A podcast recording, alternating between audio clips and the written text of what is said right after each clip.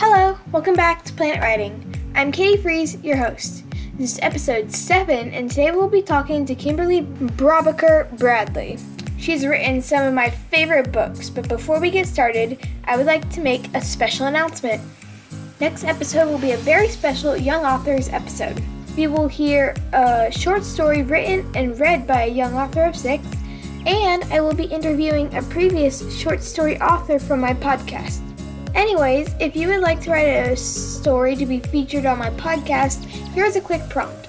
Write a short story using the words bystander, destiny, hammer, singing, ash, and heels. I'll say it again bystander, destiny, hammer, singing, ash, and heels. Once you have what is an amazing story, go to my website at planetwriting.wordpress.com, click on the Submit a Story tab, and do just that. Alright, so today we have Kimberly Brubaker Bradley. She's an incredible author of middle grades, young adult, and picture books. My personal favorite, The War That Saved My Life, has won numerous awards along with the sequel, The War I Finally Won. So without further ado, let's get started.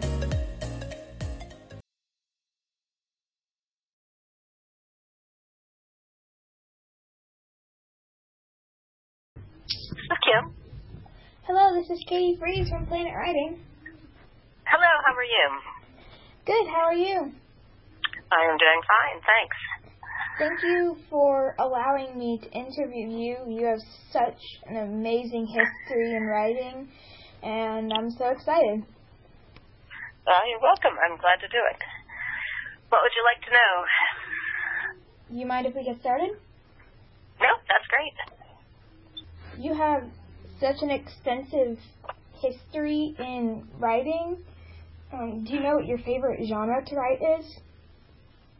Yeah, I think the um, even though my brand new book that came out is contemporary, uh, historical fiction is, is certainly my favorite genre. I like um, telling stories about the past that don't involve the things we read about in textbooks, like battles and wars. I like, you know, not necessarily uh, the, like the war that saved my life. It's it's about the um, the everyday people that are going through the same war that the soldiers go through. Most of the time, you're reading about soldiers. That's so cool. I honestly, I, I don't like writing historical fiction personally, but that's Uh-huh. really cool. That's good. I'm glad. What do you like to write? I like to write fantasy.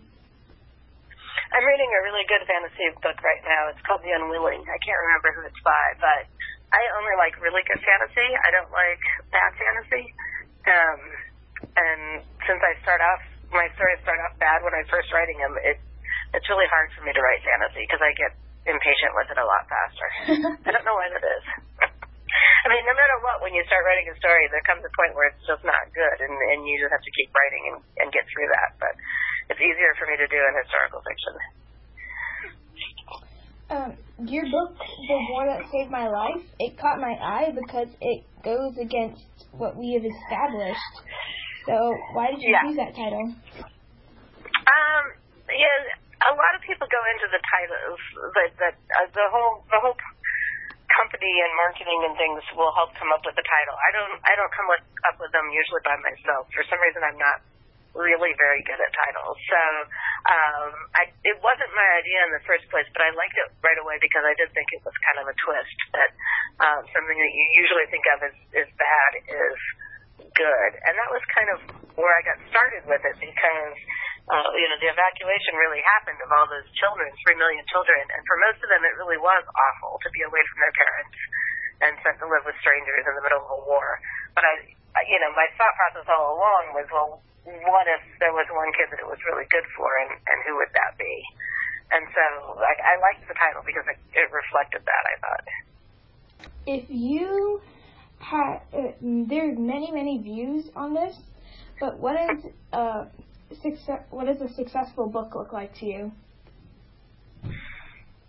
a successful book to me is um, one that uh, that kind of makes people feel less alone. Um, I think that you know you you want somebody that you want to have um, characters that that people care about and and that are invested in, so that they you know have a reason to keep reading. So I really think that um, if when you read it you think, wow, there's either somebody that's more like me than I thought, or there's a point of view I never considered, kind of either a lot like me or not at all like me. Um, those are the things I'm going for. And I want you to be interested enough to turn the page, but you know, but mostly I want you to feel not alone by the end of it. That's exactly what you established. Good, good. So your uh, your books made me cry, but what was the first book that made you cry? Oh gosh, um, I mean it would have been when I was when I was your age. So uh, the, probably the thing that I remember most is when I was um, 11 or 12. I read The Diary of Anne Frank, but I didn't know that it was not fiction. I thought that it was a fictional story. I had just come upon it in the library myself, and so I really expected all along that it was going to have a happy ending. Um, and it doesn't. I don't know if you've read The Diary of Anne Frank, um, but it's it's a real diary of a girl who is is in hiding from the Nazis and then you know gets sent to a, a death camp and does die there. And I was just absolutely shattered by that. Mostly, but it was really really the expectation that I was going to have a happy ending and not getting one. Um, it was just awful. I mean, I was sad about that for days. And so um, that's not quite the same as what you mean because you know it's when you're caring so much about somebody that's not real uh, and that happens to me all the time in books. Um, there's a, a book called Saffy's Angel by Hilary McKay. I remember reading to my son when he was maybe 10 years old, and by the end, the both of us were crying. You know, I'm crying reading it, and he's crying listening to it. And um, and that's um, a lot of books do that to me. But um, Diary of Anne Frank's the first one I can really remember. The first book that made me cry was um, Where the Red Fern Grows. Oh yeah, well, that made me cry too. I was a little older when I read it. I don't. I really don't like books where you know uh, animals die either. That's that's always just super hard. So. Yeah, well, um, I think that one makes everyone cry. I think so too. Yeah, I do. But I mean, I cry at the end of Harry Potter. So. do you view writing as your full time career, or would you like it to be? Oh yeah, no, it is absolutely my full time job. Um, I probably don't work quite full time hours, but um, you know, I have I have 18 published books out now, I've, and the first one came out in in 1998, so 22 years ago. So um, it's it's the you know when my kids were little, it was certainly not full time hours because I was running them back and forth to school and and wanted to kind of you know be with them after school and things like that. But um, it's absolutely 100% my job. I don't have a I don't have a different job, and I haven't for a long time.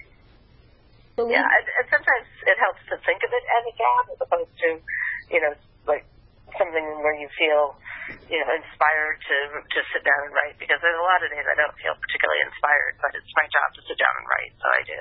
So um, that helps get things done. I believe you once considered a career in the medical industry. What made you change? Yeah, that is still on my website. I probably should get that off my website at some point because um, yeah, I went to medical school, and um, the thing is, is to, become a doctor, you have to go to medical school, and to get into medical school, there's a lot of preparation ahead of time. You have to take certain classes in college.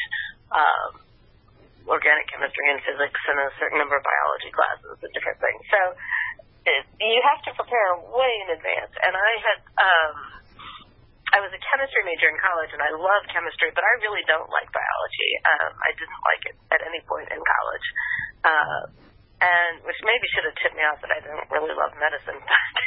But um, kind of by the time I was realizing I didn't want to be a doctor, I was pretty far down the road toward going to med school, and then I was also engaged to uh, my boyfriend, and he was going to be a doctor, and I knew that he would be a doctor. So I decided to to start medical school and see how it would go. And the truth is, it was completely not what I should be doing with my life, and I and I knew it almost immediately. So after six months, or not six months, six weeks, which is hardly any time at all, I um, I you know dropped out, and um, I was a research chemist for several years uh, because at that point nobody was willing to pay me for my writing yet. So I was I was writing at night and on the weekends uh, while being a chemist because it's an awful lot of some paychecks. So you know, you buy a lot more food when you're getting a paycheck. um, but, you also uh, write children's books too. What made you decide to do that? To write children's books? The one that's in my life is a child's book. It's it's considered children's books. Yeah. Yeah, anything anything below age 18 is is considered children's literature. Oh. So, yeah. Um, and they actually have so even even up to 18, even even YA stuff like I mean even like the Hunger Games and all would would be uh, published by children's literature um, publishers. They're actually different different divisions in the publisher. So even you know I'm part of Penguin Random House, but I'm Dial Books for Young Readers, which is a children's imprint, and they have adult imprints also, and they have two different staff, and they actually have some different rules about publishing. Uh, different agents a lot of the time. So it's uh, it's a slightly different. You know, they're just, they're just kind of two facets of the same thing. Oh. But what I've done has always been in in children's. It's never been anything but children's literature. So I have some for lots younger kids, and I have a lot more for older kids. But um, you know, yeah, you would you would call them all children. I was referring to your picture books. Yeah, right. And that's that's so the picture books are um I mean some of them are for like preschoolers, but um it's the same publishers or the same type of publisher for all the way up to age 18 and then a different one for after that. Uh, what made you choose Random House? well, they were willing to pay me money. um, it's hard. It's hard to become a published author, and so uh, yeah, really uh, getting your your foot in the door takes a while, and so um, I did not. Um, I didn't choose them for any particular reason other than that they were willing to to um, you know buy my first novel and and print it. So um, if if somebody else had, I would probably be with somebody else the whole time. Did you ever consider self-publishing? I did not. Um, two reasons. One is that, you know, 24 years ago when I was getting started in this, uh, self-publishing didn't exist the way it does now. You had to, uh, the, the internet really wasn't a thing. It didn't, it really didn't exist. And so, um, self-publishing was a lot more labor intensive. It was a lot less easy to do. And so that would be the first reason. But the other reason is that it is almost impossible to make money self-publishing your own books. Um, so if you want it as a job as opposed to kind of a hobby, then you really need to be uh, traditionally published even still. I mean, the average person that self-publishes makes a couple hundred dollars of their book. And you know, if you've got one book a year, you can't you can't live off a hundred, a couple hundred dollars a year. So um, in general, even now, even though it's a lot easier to self-publish than it used to be, it's not any easier to sell your self-published books. Um, when when I get published by Random House, they send them to you know every bookstore. They handle all the distribution. I'm not trying to sell them out of the back of my car. They're just um, they're selling them for me. You know, there's a sales team and all that. So oh. it's a lot easier. It keeps me from having to do anything but write. I don't have to worry about what the cover looks like or, you know, the typeface, any of that. I just I send them the words, they make the books, so it's good. Uh, I believe that most authors have like some sort of writing schedule. Do you have one? Yeah, absolutely. I I wake up in the morning and I sit down in my office and um, and get to work, and I usually. Um, if, with nothing else going on, um, I'm writing until lunchtime, and then after lunch I might write, or I might um, do some research. I might uh, read some books that are that I've set aside for specific ideas I have, or um, oh, yeah, right now I'm working on a couple of biographies, so I've I've got some information about those people that I would sit down and and read and take notes on, and you know send emails. This morning I had a a Zoom meeting with uh, two of my editors about a, a book that we're gonna um, be reprinting and whether we're gonna make some changes to it or not. So you know, it's it's um, it's just like anybody else's job, really. It's uh, you know, my office is in my house, but that's true for a lot of people these days. Speaking of which, how has COVID affected your writing? Uh, the only thing that COVID really has done in terms of my writing is uh, make my house a little more hectic because my son, who's an adult, uh, spent six weeks with us right when the pand- when when everything was shutting down and before moving back and he'll be coming back for another couple weeks. He's he's working remotely now and my husband is a physician and his practice was shut down so he was home for about eight weeks and um it's harder to concentrate for me when there's a lot of people walking in and out of my office. But um in terms of of you know people are still buying books right now in in COVID, especially children's books. Um, kids still need something to do. So uh, all of my editors are working remotely, but they were all in New York already. So I live I live in Tennessee, so I'm a long way from them. So you know, like the Zoom meetings have become easier to do because they're doing more of them, but it's kind of always the same for me. Hmm, that's interesting. I know that COVID has definitely affected our lives. Yeah, I mean, I think if I had kids in elementary school, it would it would have affected them a lot more. My my brother and my sister both have younger children, uh, and their their lives got really thrown for a loop a lot more than mine did. What what authors do you admire? Oh, so many. Um, Hilary McKay and Elizabeth Weiner was um, in England and and are people that I admire an awful lot. There's a writer named Tonya Bolden who's writing right now that I think is amazing. Uh, she has a historical fiction called Crossing Ebenezer Creek that I love.